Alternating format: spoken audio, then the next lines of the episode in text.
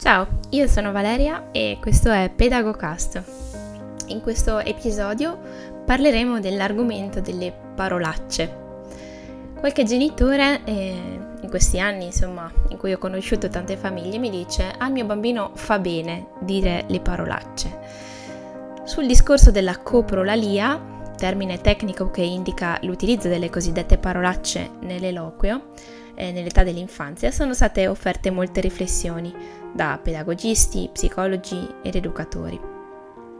Credo che nessuno possa dire di avere né una soluzione né la verità in tasca, come di consueto, e proprio per questo motivo ritengo che ci sia abbastanza spazio per porre un contributo a riguardo, pur nella consapevolezza del, del limite, del mio limite.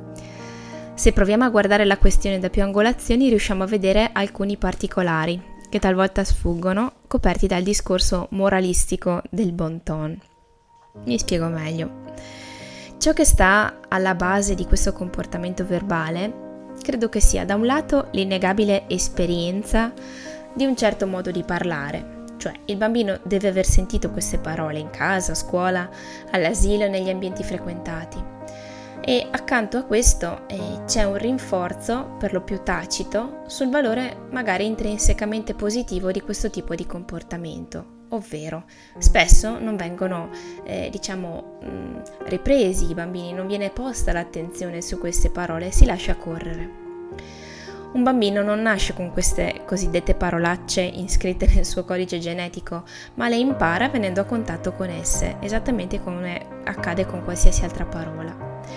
Non vi è predisposizione genetica alla coprolalia in questo senso, è sempre un'esperienza che mi apre alla conoscenza di questi vocaboli.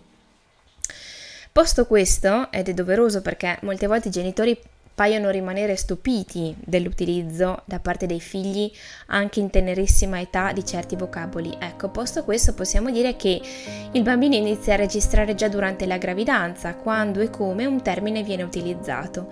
Se la mamma durante la gravidanza vive con soddisfazione il riuscire a verbalizzare alcuni concetti attraverso l'utilizzo di parolacce, con conseguente scarica di adrenalina, per fare un esempio abbastanza semplice, non è difficile pensare che il suo bambino eh, proverà un'emozione simile quando a sua volta potrà dirle e contestualmente in determinate situazioni.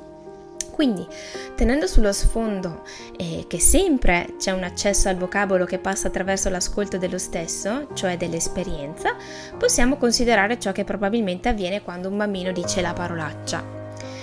Ciò che balza subito all'occhio è che queste parolacce, per lo più, si riferiscono a concetti che afferiscono alla sfera sessuale, non è necessario che io ponga degli esempi, o alla sfera dell'espulsione degli escrementi corporei, Già questo è un pezzetto che ci introduce al pensiero successivo, cioè dicendo la parolaccia, anche se non, non, non ha la completa padronanza del suo portato semantico, del suo significato, il bambino si mette in qualche modo sul livello dell'adulto, o almeno ci prova e seconda battuta avviene un'associazione dell'emozione della rabbia con vocaboli che afferiscono a funzioni fisiologiche naturali che di per sé sono positive poiché parlano del buon funzionamento dell'organismo e che tuttavia vengono implicitamente ricoperte di un manto di disprezzo.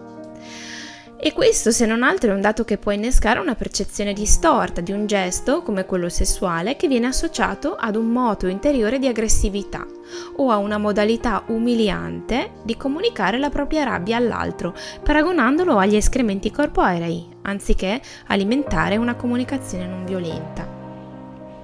Non di rado, anche l'adulto, sentendo uscire dalla bocca del suo bambino concetti di tale portata, ha l'illusione, perché di illusione si tratta, di avere davanti una persona nel pieno delle proprie facoltà che utilizza con cognizione di causa, non reale ma fittizia, dal momento che utilizza, utilizzare contestualmente un vocabolo non significa avere piena consapevolezza del suo significato. Ecco, ha la, l'illusione l'adulto di avere davanti una persona nel pieno delle proprie facoltà che utilizza con cognizione di causa appunto questi vocaboli.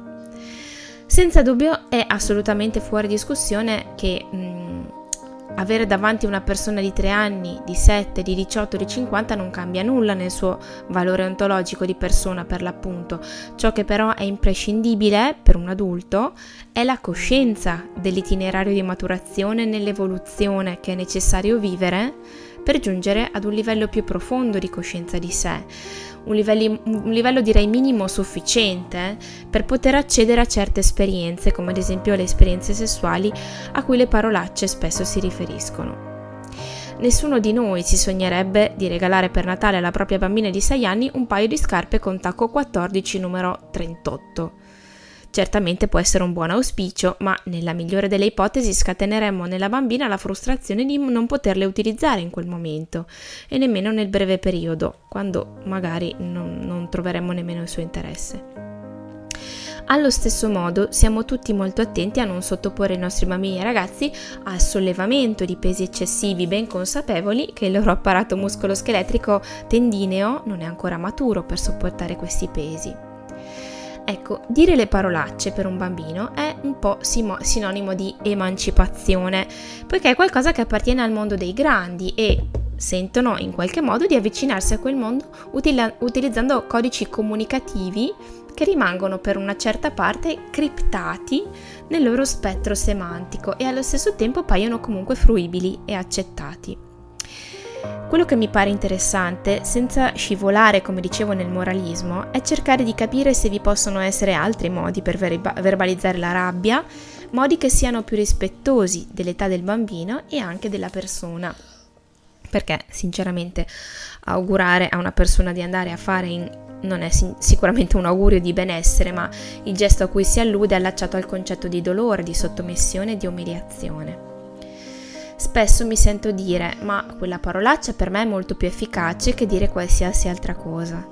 E ci credo, senza riserve, perché se per noi c'è sempre stata un'esperienza emotiva positiva dovuta a una scarica di determinati ormoni, il nostro cervello tende a connettere sempre l'utilizzo di quel vocabolo con la previsione di un benessere anche fisico negli istanti successivi. Una descrizione, diciamo, ricorrente sia da parte degli adulti sia da parte dei bambini e dei ragazzi è dire la parolaccia mi scarica.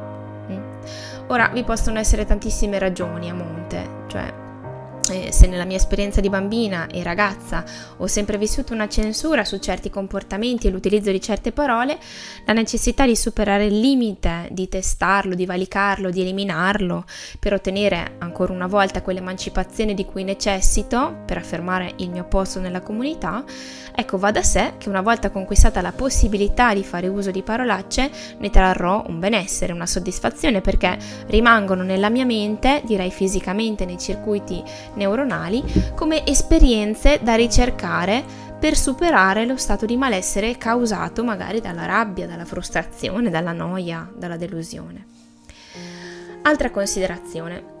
Se prendiamo ad esempio l'espressione sovente utilizzata sono incattato, possiamo riflettere sull'etimologia dell'espressione per ricavare un dato importante sull'esercizio della sessualità come mezzo di aggressione.